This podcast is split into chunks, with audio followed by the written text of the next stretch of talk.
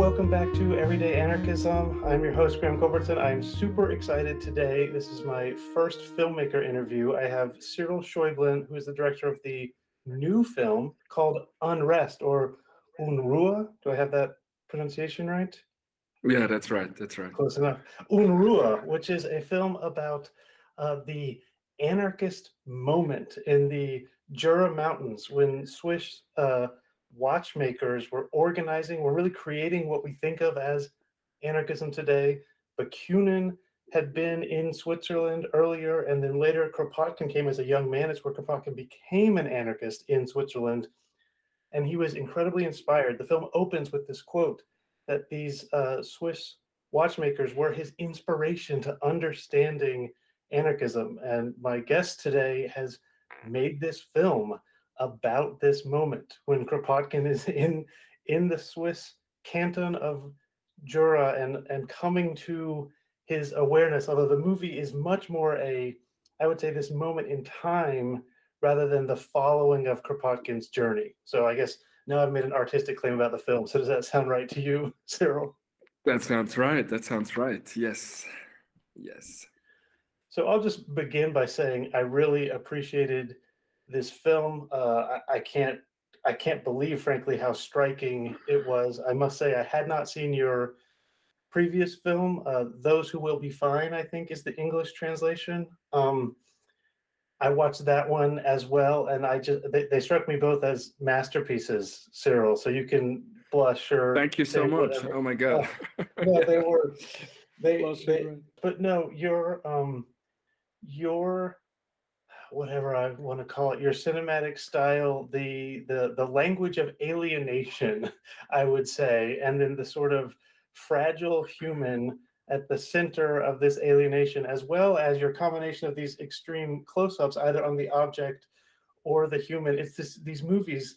I thought both of them were in a fairly similar style. Cyril uh, combine this sense of human alienation and this sense of intimacy, even as it's sort of an alienated intimacy. And that for me really captured something uh, important in um, those who are fine about how we how we are living today. I, I want to maybe I'll have you back to do a whole show about those who are fine because I have much to say about it. But um, right, yeah, it seems to me that uh, in unrest you've really captured this moment as well and found all sorts of ways that the past is a foreign country um, and also that the past is very much the present right now in the sort of Faulkner sense. So I guess I've just been saying your mm. movies are great. At this point, do you have anything to say in response to what I've been saying?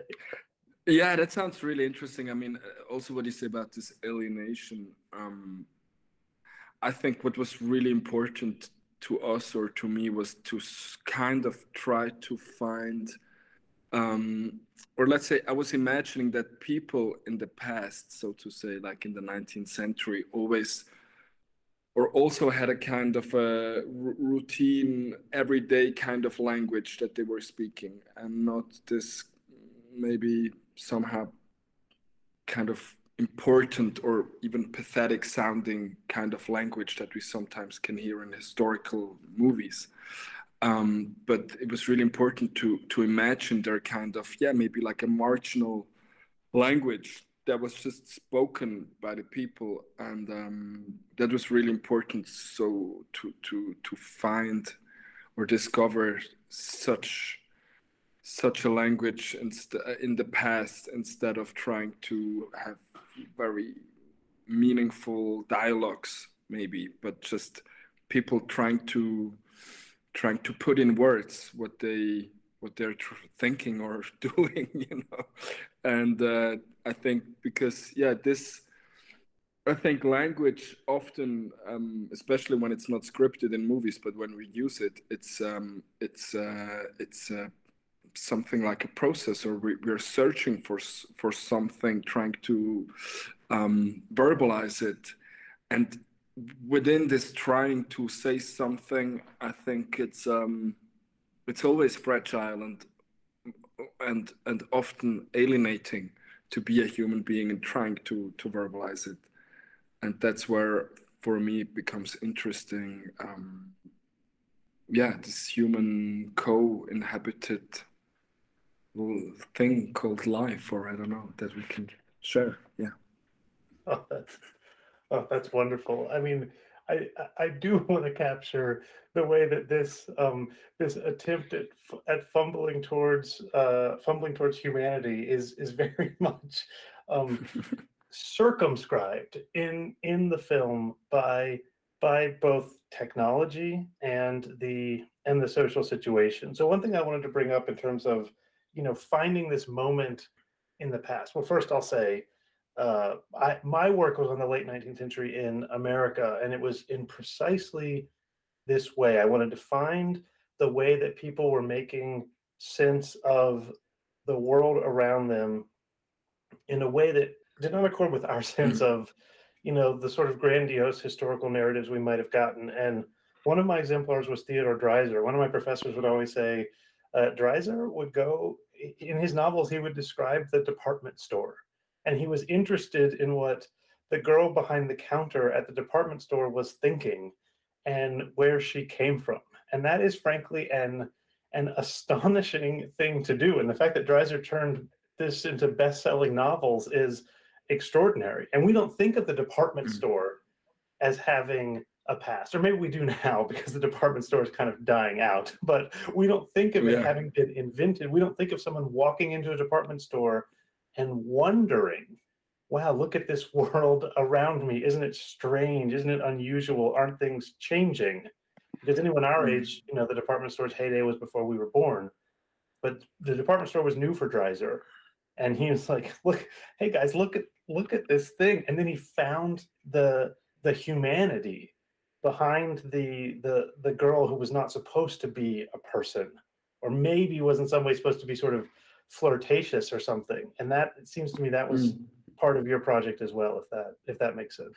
Yeah, yeah, that's really interesting. I mean, especially this kind of um, yeah can be such a place that you've just described, or I mean, in general, I think okay, let's talk about Switzerland, but I think it's it's getting more um, similar everywhere. But um, I think it was definitely one of the one of my key wishes, let's say, with this film to show to maybe try to show the construction that we live in today and that it is a construction and not a not just like a given that like ideas like the the, the you know the, the the time concept this concept of time that we integrated so much into our organ organization of society like our schedules our everything is based on this on this concept of time which was kind of of course invented a long time ago but sort of um precised and um you know became like a really mass um merchandise technology in the 19th century. And yeah to to to somehow bring attention to the fact that this is a construction and like capitalism itself that we live in a in a constructed um, system which is not the end.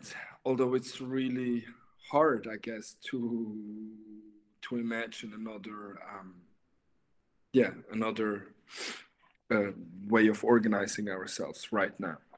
But yeah it's I think it's a start when when you realize again how constructed everything is that we that we do and that we use together and mm, yeah that's a start. It gives you an option i guess. Yeah that's what, idea, what, what, was the wish yeah. absolutely. The idea that it is that it is constructed. So um again i'm caught with this for me with this doubleness, this you know I've been saying the past isn't dead, it isn't even past, and also the past is a foreign country. Because mm. one of the things that's um, I think will, will be shocking to people who don't know this era as well is that all the different times that are operating. Um, so uh, hmm. something I haven't covered yet, and Lewis Mumford, who's a sort of anarchist adjacent American writer, has written about this extensively with time. But at once upon a time. So there's this sense in, especially in people like Kropotkin, that the village of the past is the is the correct unit, and everything we've gotten since then is is bad. It's a combination of you know feudalism and capitalism and everything, and when when we started having trains in the 19th century and trains could go fast. Cyril, I'm sure the story is familiar to you, but I don't know if it'll be familiar to all the listeners. There was a problem because uh, noon at, at, in any particular town was where the sun was at the highest point of the sky. So if a train left at noon and traveled fast enough, it could arrive at the next town also at noon, um, depending on which way it was going. And this just would not do. So the solution is, and this is the world uh, we live in now, listeners, is to set a time, a time that is the that is the true time, the one true time to rule them all. And we're still having some disputes about this in terms of uh, daylight savings time and everything. But at some point, someone just notified you that it was now yeah.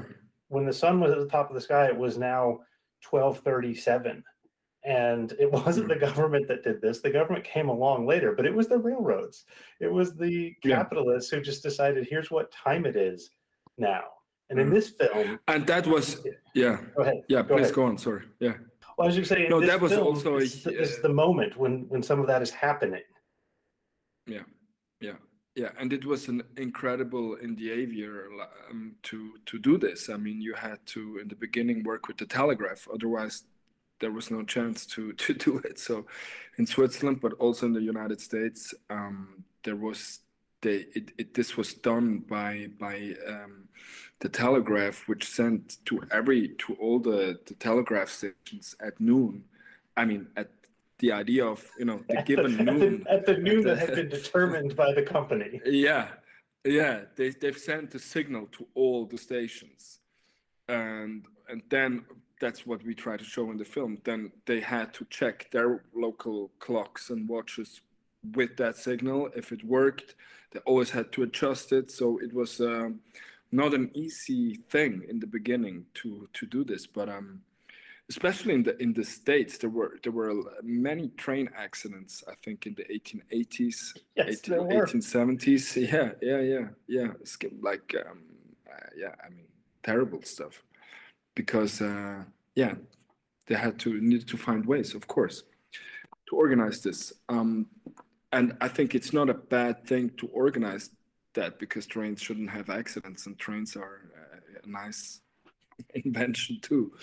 But uh, the question, of course, is who um, who funded this and who, by funding it, was in control of it. I think that's also um, a big question that uh, we would, yeah, wish to raise with our film, like um, that uh, actually the, the early anarchists, um, the Swiss anarchist, the, the early anarchist watchmakers in Switzerland, really tried to to take part in the in the setting up, let's say, of new, new technologies, in, in in using them, and sometimes even using them better than the bourgeois, you know, owning capitalist, let's say, part of uh, margin, like small part of society. For example, with the newspapers, this is something that that we really that we really found out in the in the research uh, with our um, historical advisor. He, he wrote a book called "Anarchist Watchmakers in Switzerland in the 19th Century." It's so far only in in German and in French, but I am I hope it will come out in, in English soon.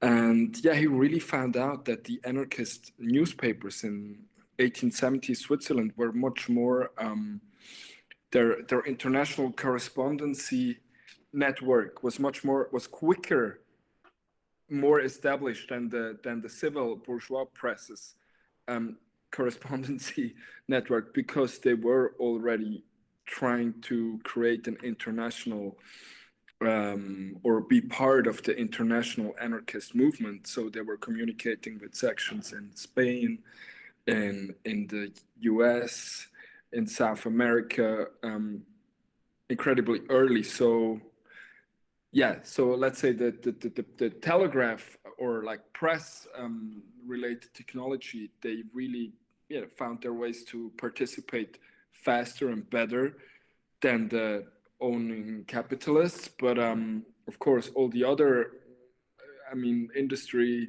and technology was really quickly in, controlled or inhabited by by the people who had the money to fund these technologies, and I think this, of course, also should create the question about our present, how we deal new technologies right now, because it is also, um, I would say, very similar to the 1870s.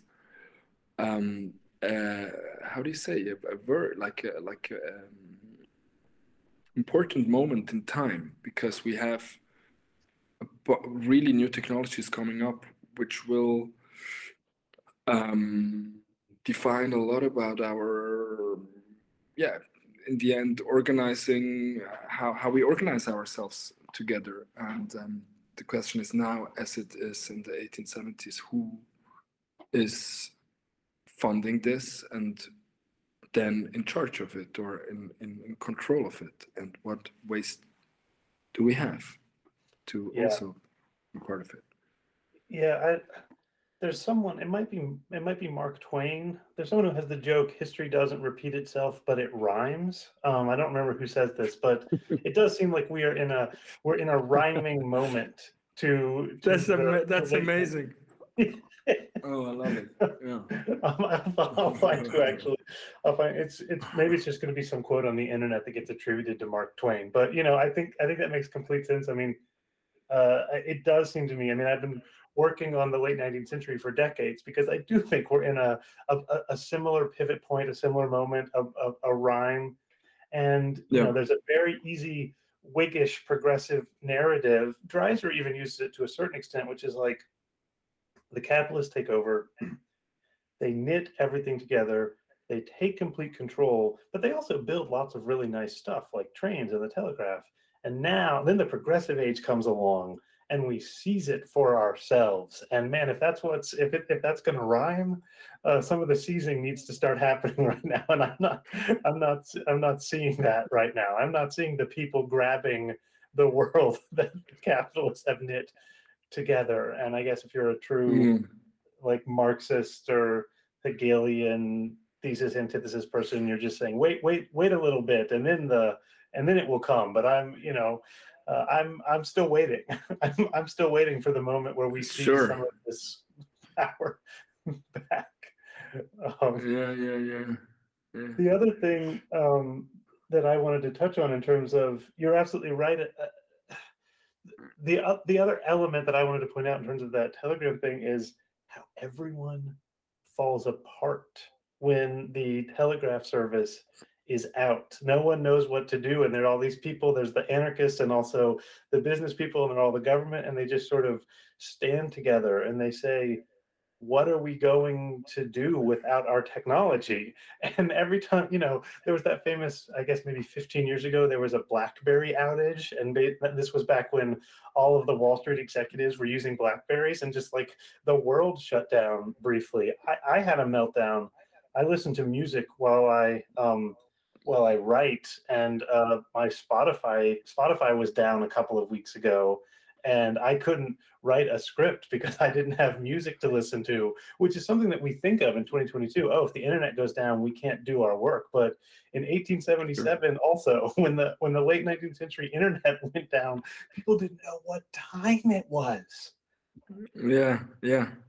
Yeah, and they could not transfer any money anymore any longer, which was Ooh, now that's as quickly doom. as you as yeah, that's doom, of course. I mean, as quickly. That's crazy with with this these kind of technologies that yeah as you say even in the 1870s it they became so quickly so important to organize you know trading watches uh, exporting watches to to to to the world. Um, yeah you need to it's also funny the first i mean the first recorded telegraph in in this town where the anarchist watchmaking movement was active, um, Saint-Imier, the first ever recorded telegraph um, telegram was was a telegram from from the the brother of the factory director of the factory owner. Uh, yeah uh, with pure like uh, you know economical content like just uh, describing the situation of the of of, of, of, of the of the market in in the US he was living in in, in New York and saying um, yeah which models needed to be changed and stuff like that you know because they were already you know presented by another company in that time blah blah blah blah blah so yeah very quickly very important Yeah, I think it's really important. I want to go back to something you said earlier. There, there's yeah. this myth that people like um, Occupy Wall Street, the Battle in Seattle, David Graeber, that they are against globalization.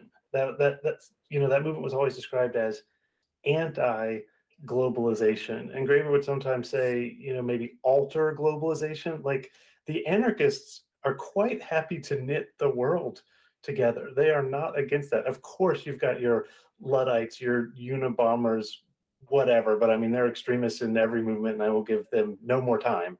Um, the anarchists in general have have liked new forms of organizing things.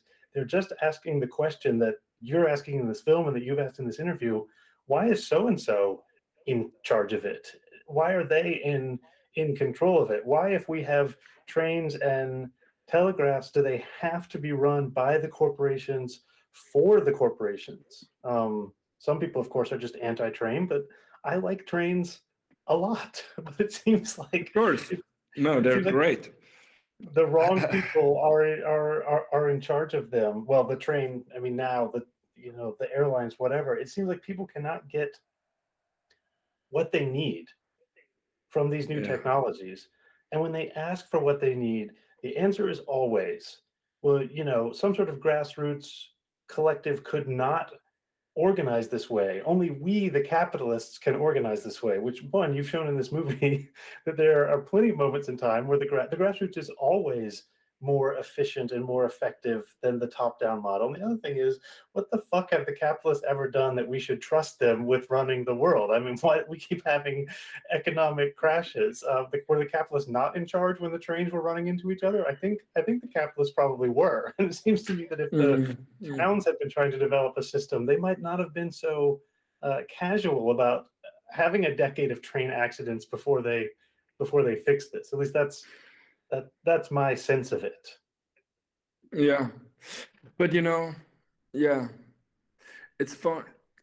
It's funny because okay, I'm not a, like an academic or anything like that. I really just I feel like all I can do is try to make films, but by making this film, um, this or let's say the guy, I mean the the people who appear in the film are all like in my first movie and in my short films mostly they're all non-professional actors. They are like friends of mine or real watchmakers or people from my family who by the way were also watchmakers. But um but i remember when choosing um the role of the biggest capitalist in the film the, the, the, the director the owner of the of the watch factory um well, first I spoke to to to my grand uncle and grand aunts who were still alive, who were working actually in a watch factory as as uh, precision mechanics, as uh, like working class people, and I asked them about uh, the guy, like the the, the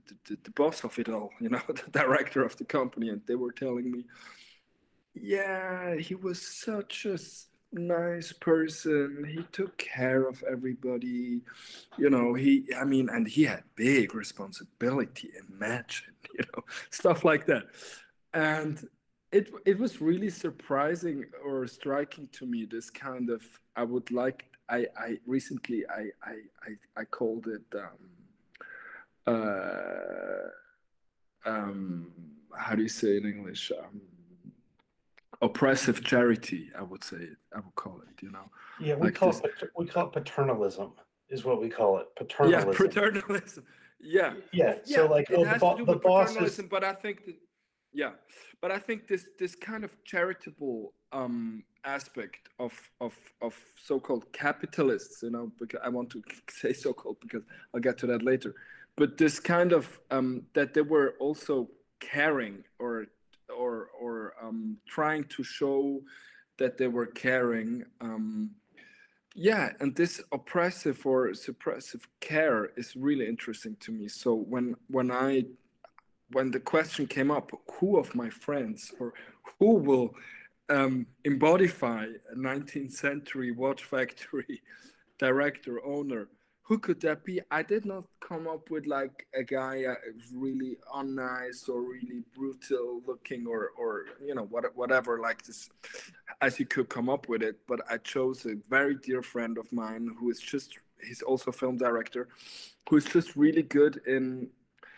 in being nice to people let's say i hope he doesn't hear this but like, he gets the most out of people by being nice to people you know which you have to also sometimes of course when you make movies. And i just told him just do this you know just be as charming as you always are. Be as nice and sweet because i guess that's yeah that's how i've imagined this a bit like this kind of capitalist in the 19th century and not like this very um yeah you know like brutal violent person. And i think that's the more I, I was thinking about everything or like uh, thinking about a watch factory or my own family who worked in factories that um and that's that's and i'm saying this because i'm really not an academic. Maybe i'm saying something really stupid but i mean in the end what's so shocking to me thinking of my family who worked their asses off in a factory and you know didn't earn shit until the 1940s uh, or 50s and that there's it seems like there is nobody to blame you know? There's like yeah it just happened that way you know? And that's so smart i guess about this um capitalist engine or machine that is rolling that it's so hard to blame really in the end people or or individuals. And when i was thinking that it came up it came to me while filming the film that the women in the film performing the work of the unrest production unrest in in, in swiss german unruhe is the heart of the watch balance wheel uh, in english that it's funny that the that the so-called heart of the watch, the center of the mechanism, is this kind of spastic, weird looking wheel. It makes these weird spastic I don't want to say spastic, but like uncontrollable movements. It looks like out of pace. It doesn't look right. You know, it looks like um, yeah i mean you can you can you can uh, try to find it online. You, will see the image you know it, it moves in really strange ways the heart this heart of the watch. And in some way to speak the heart of also capitalism because the watches you need you know to in order to organize early industrial capitalism you need clocks and watches to make to optimize the production process it is essential to to any kind of production i guess in the beginnings of industrial capitalism. So yeah so this is really yeah all these things came together and just made me wonder who actually is behind all of this. And the fact that it's not easy to answer that um, was important for me to making this film when making this film to kind of have this yeah I don't want to call it alienation only, but like kind of an eerie um, in betweenness between the people trying to to handle all of this in the 1870s, trying to handle um, new situations, uh, new technologies, um, this sudden organization of labor and time when you have to work that it's you know blah blah blah. How do you do this? How do you how do you do it together as human bodies and beings? And what yeah and then what? This is this is it. And then what? Then what are we doing? What are we doing here? And what else could you know what other things could we be doing?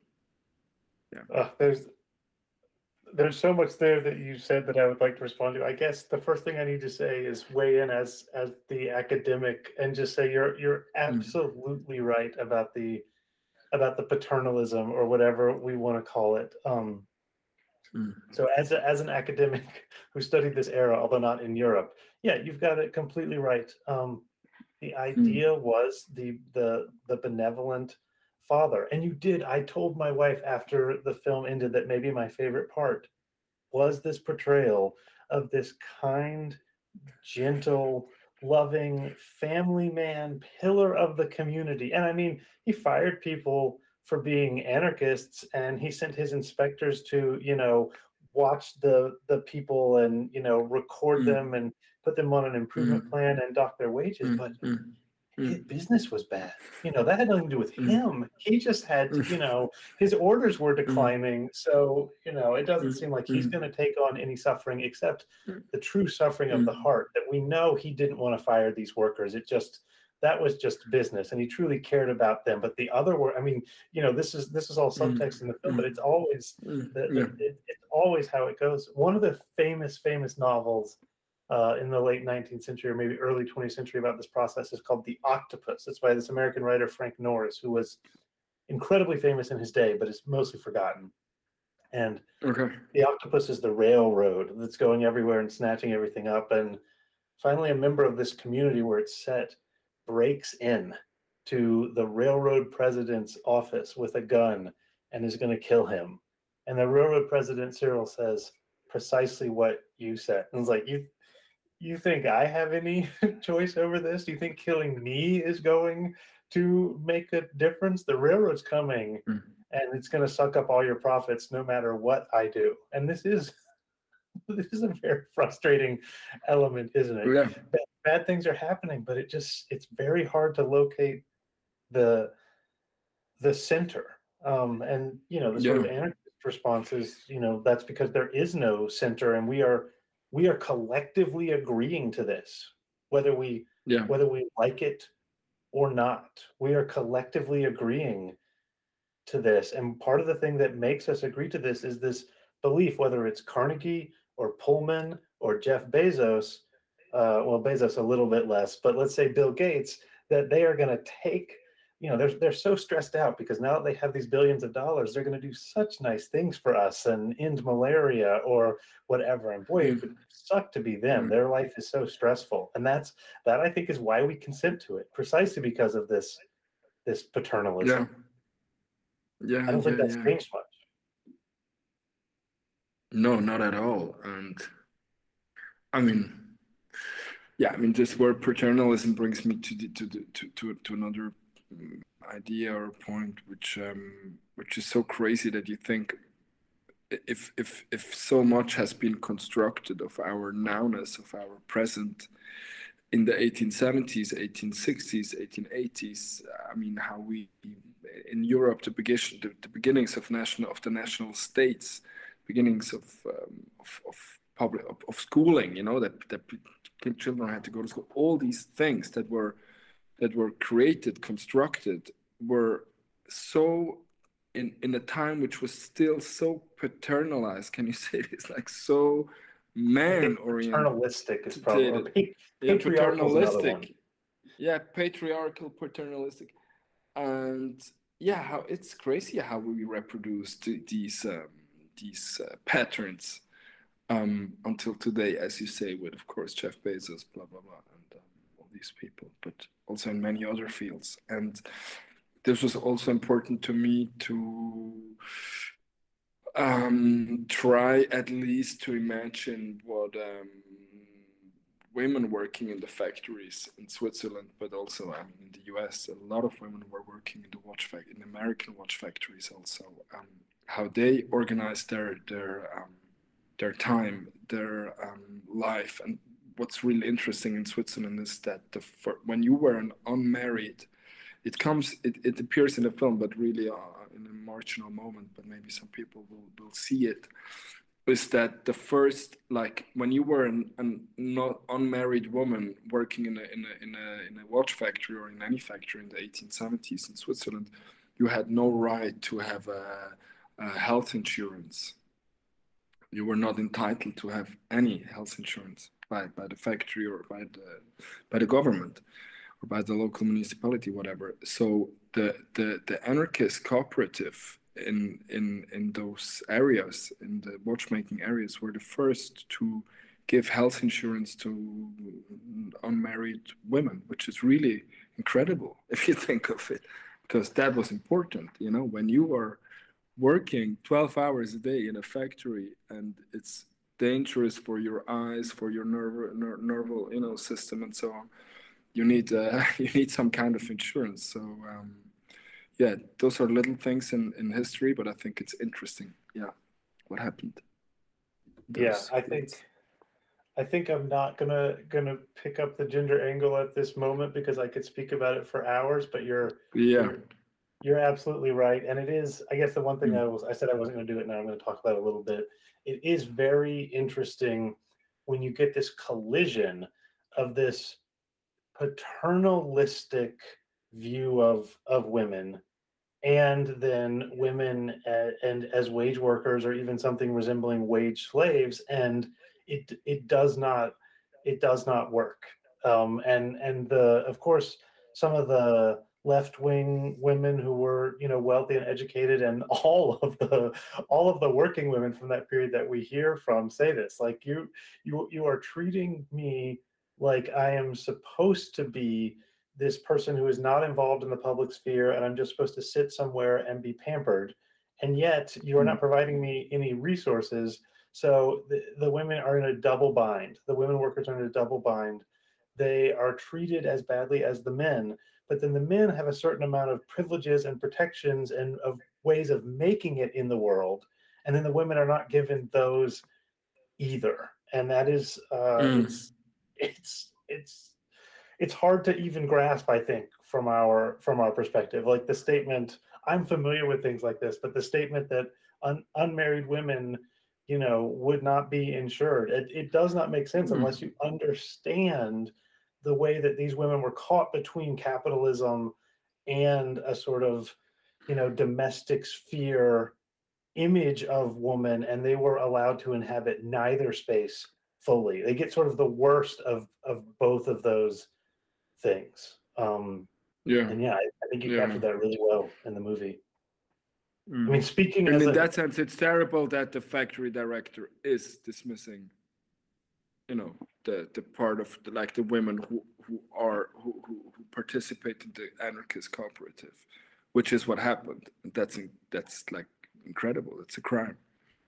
Yeah. Oh, of course. Of course, it's a it's a crime. I mean, capitalism is. Mm. I, I, sometimes call it legal plunder. It's a it's it's it's a yeah. crime. You know, it's robbery, and yet it's all it's all above board. Um, mm. But before we go, because our time is drawing to a close, I want to go all the way back to where I started and talk about cinematography. Um, I mean, I have some thoughts about the editing, but really, I just want to talk to you about you know so many of your shots are, I mean, I might call them extreme wide shots, and then so many of them are extreme close-ups, especially uh, on the on the machinery. So we get these moments where a bit of machinery, the Unruh, maybe a drill bit are are filling the screen, and then we get these moments where uh, maybe Kropotkin and uh, Josephine, I don't remember the name of the main. Yeah, yeah. Kropotkin yeah. and Josephine are having a conversation and the dialogue is following them, but it looks like a Bruegel painting, like where there's,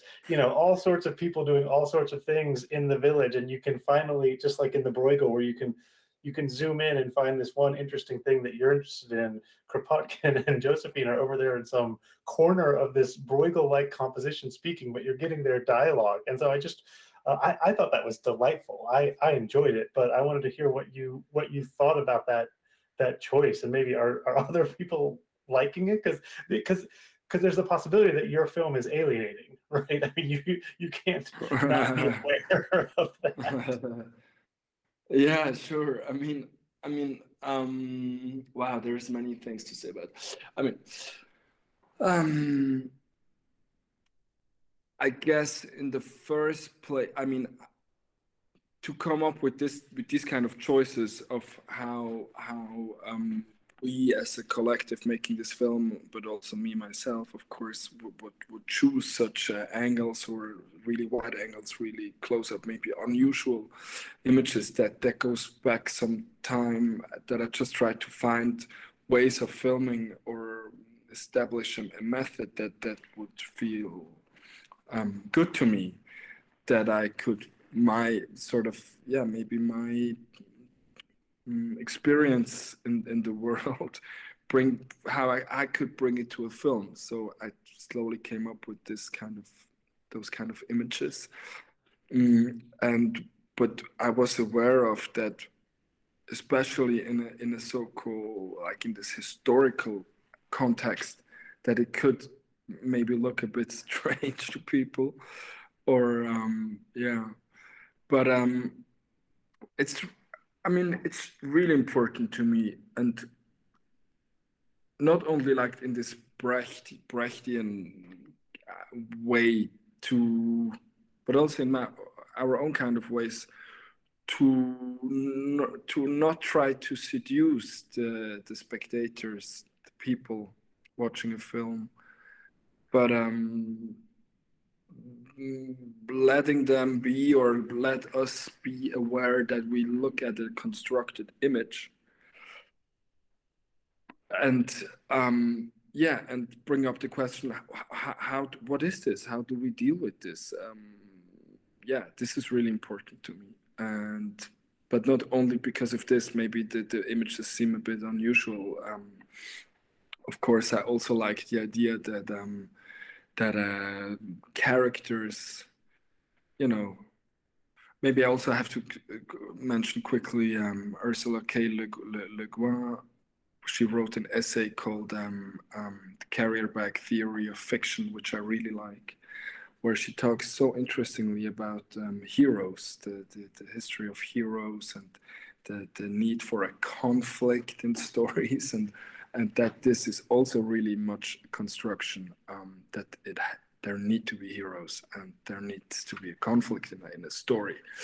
But she asks could there be also just tricks rather than conflicts you know and what are actually heroes? Mm, so it's really important to me to to not really have so protagonists or heroes in that kind of sense but show that we you you said it before that there are no centers really you know that we that we live in an incredible um, beautiful mess of of of connecting dots um, yeah, together creating an idea of, of, of a world. And um, so when they meet for the first time, those two characters, Piotr and Josephine, um, that they are not just like the spotlight is on them and everything else disappears, but much more um, just a city continu- continuing a, a, small watchmaking town city continuing to do what what it's doing and producing and people walking around.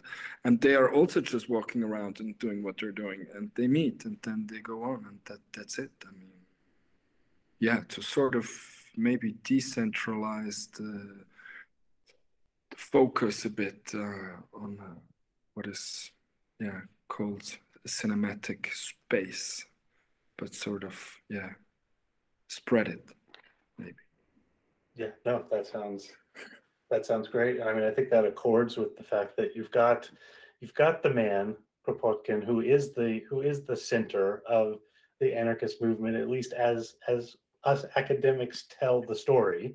Um, and he's he's not central. I mean, he's central to this film in a certain way, he and Josephine, but it's not. This is not a story of a hero um, if you no. haven't seen the movie yet, I highly recommend it, but don't go into it looking for Kropotkin making big speeches and then the anarchists rising up and, and throwing the director out. That's that is not what is going to happen uh, in this movie. Um, I do think, though, especially for people who are not familiar with with Brecht, we we should, you know, briefly raise this idea. So this Brecht argues when he's writing about theater, not cinema, but it's been taken up by innumerable filmmakers since then that if the sort of default mode is to tell a really exciting story that engages the audience that absorbs the audience and is and is going somewhere his his alienating idea is that the audience can can sit back and absorb the story. It's not going anywhere. It is something to be observed thought about and then the action such as there is action takes place not on the screen, but first in the spectator's mind and then in the spectator's life. They walk out of the theater and then when they when they pull out their cell phone and someone says oh we're all obsessed with our devices and we we're all interconnected now the spectator thinks well yes, but uh, th- those devices were being made in the 19th century also in, in Switzerland. That's the kind of thing you're supposed to get in this Brechtian mode, as opposed to thinking, yes, the good guys won. This is not a movie where anyone wins or loses, although the, the women who get fired are certainly losers. But it, but we don't see a conclusion to this narrative. It doesn't have a happy or a sad ending. It doesn't uh, mm. have a plot, which again Brecht is against plot in that sense. Um, and in that respect, yeah, I can't imagine um, how people who whose only intake of films is you know the traditional movies is going to respond to that. But I imagine not many of those people will be watching this movie, and I found it just uh, just enchanting, Cyril, just enchanting. Thank you so much. Thank you. I mean, maybe one last thing I would like to to say is that um, from from a from a, an anarchist perspective from the 1870s, I think the idea to create uh, or to put spotlight on these figures like Bakunin, Kropotkin, you know, I don't know if that is accurate or or like if that is matching with their ideas because it's also a kind of centralization or cent, you know centering on on on on stuff and on on on, on things um, and not decentralize it. And it was really important to not you know put you know not, not create like yeah like like like a battle or like an uprising in the film which we have seen in so many films but um something that was really important to me in the research process of the film was um, the French philosopher, and she was uh, anarcho syndicalist as well, Simone Weil. I don't know if you've heard about her, but yes, um, yes, she, yeah, she really said something amazing. I think she said, uh, "Not the religion is the opium for the people, but revolution is opium for the people," and that is really interesting. If you think of some part of anarchism in the 1870s, that they started to to really go for the idea of a revolution, which of course is how do you call it, eschatologisch? You know, it's kind of, you know, has it's it has very big similarities to ideas of paradise and, and religious ideas that one day there will be the revolution and we'll all be saved and it's going to be fantastic. But um, to sort of find little revolutions between us, you know, and really organizing our life together, which actually this is what happened in those watchmaking communities. They found ways how to, yeah, as we said before, you know, um, create, uh, you know, a cooperative and health insurance for unmarried, you know, working women and that's one of, of many things that, that they were coming up with or how to organize you know they, they created tombolas and and and you know and then you know transferred part of the capital which was you know created in in this town to strike um, um, to strike uh, movements in the US or in or in Belgium by the time or in Barcelona in, in Spain. Yeah so I think the film tells not the common um, uh, they're not the common revolutionary tales, but um, the the marginal, but even more important, um, um, small. Let's maybe not even call it revolutionary, but tales. You know, um, who changed a lot at that time. Yeah, I think that's I think that's absolutely right. I do think you've achieved that in the film. I do think you're right. Kropotkin would not want to be would not want to be centered um, in in the way that in the way that he did certainly. Um, and yeah. then you know there's a French Russian uh, anarchist writer who joined the Bolsheviks and then became a Trotskyist. His name is Victor Serge. I'm not actually sure how to pronounce it if it's Serge or Sergei. And he says in this in this moment, this is a few decades later the people who were the most revolutionary became so revolutionary that they gave up on the idea of revolution and just started making the revolution in their everyday life. And this this podcast is called everyday anarchism for that for that reason. You can make the revolution in your everyday life. Make it in your town That's make it, it, in your factory make it in your family. And then the big yeah. revolution comes and it is many little revolutions. And what is more what is more anarchic than that? yeah. That's it. Thank you. Thank you, Cyril. Such a Thank you so much. pleasure. I will do whatever I can to get the word Thank you, out about this film. Thank you, man.